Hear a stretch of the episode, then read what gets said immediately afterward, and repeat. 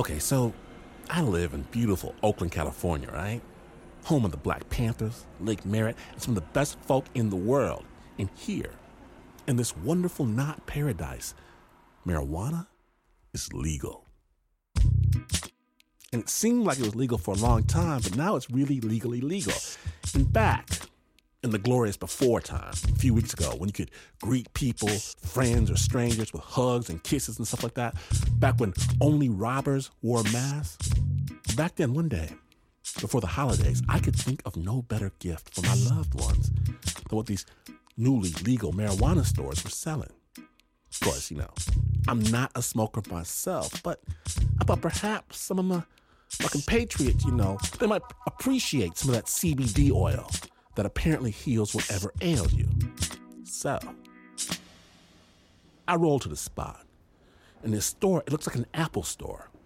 It's beautiful, clean lines, nice, really nice. But a line out of the door onto the street. Dynamic. So I get in the line. And this line, it's a mixed crowd. Some old, some young, every color, race, all the various genders. Wonderful. Oaklandy. I get in this line, and the guy in front of me says, Wait a minute. Are you that storyteller guy with that Snap Judgment outfit? I, I love that show. Hey, man. Thanks for the love. And a woman in front of him, You're Mr. Snap Judgment. Yeah.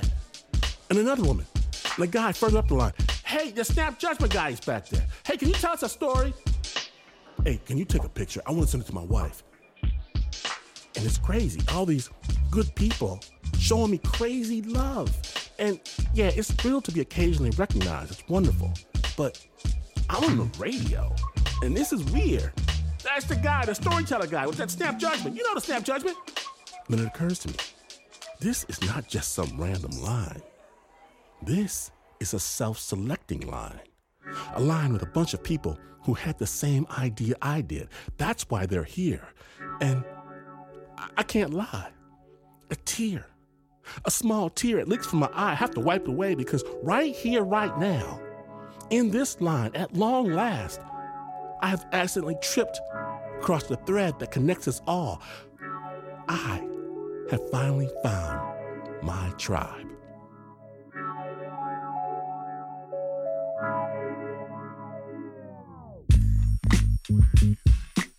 And today on Snap Judgment, from WNYC and Snap Judgment's mobile pandemic headquarters, perhaps we can help you find your tribe too.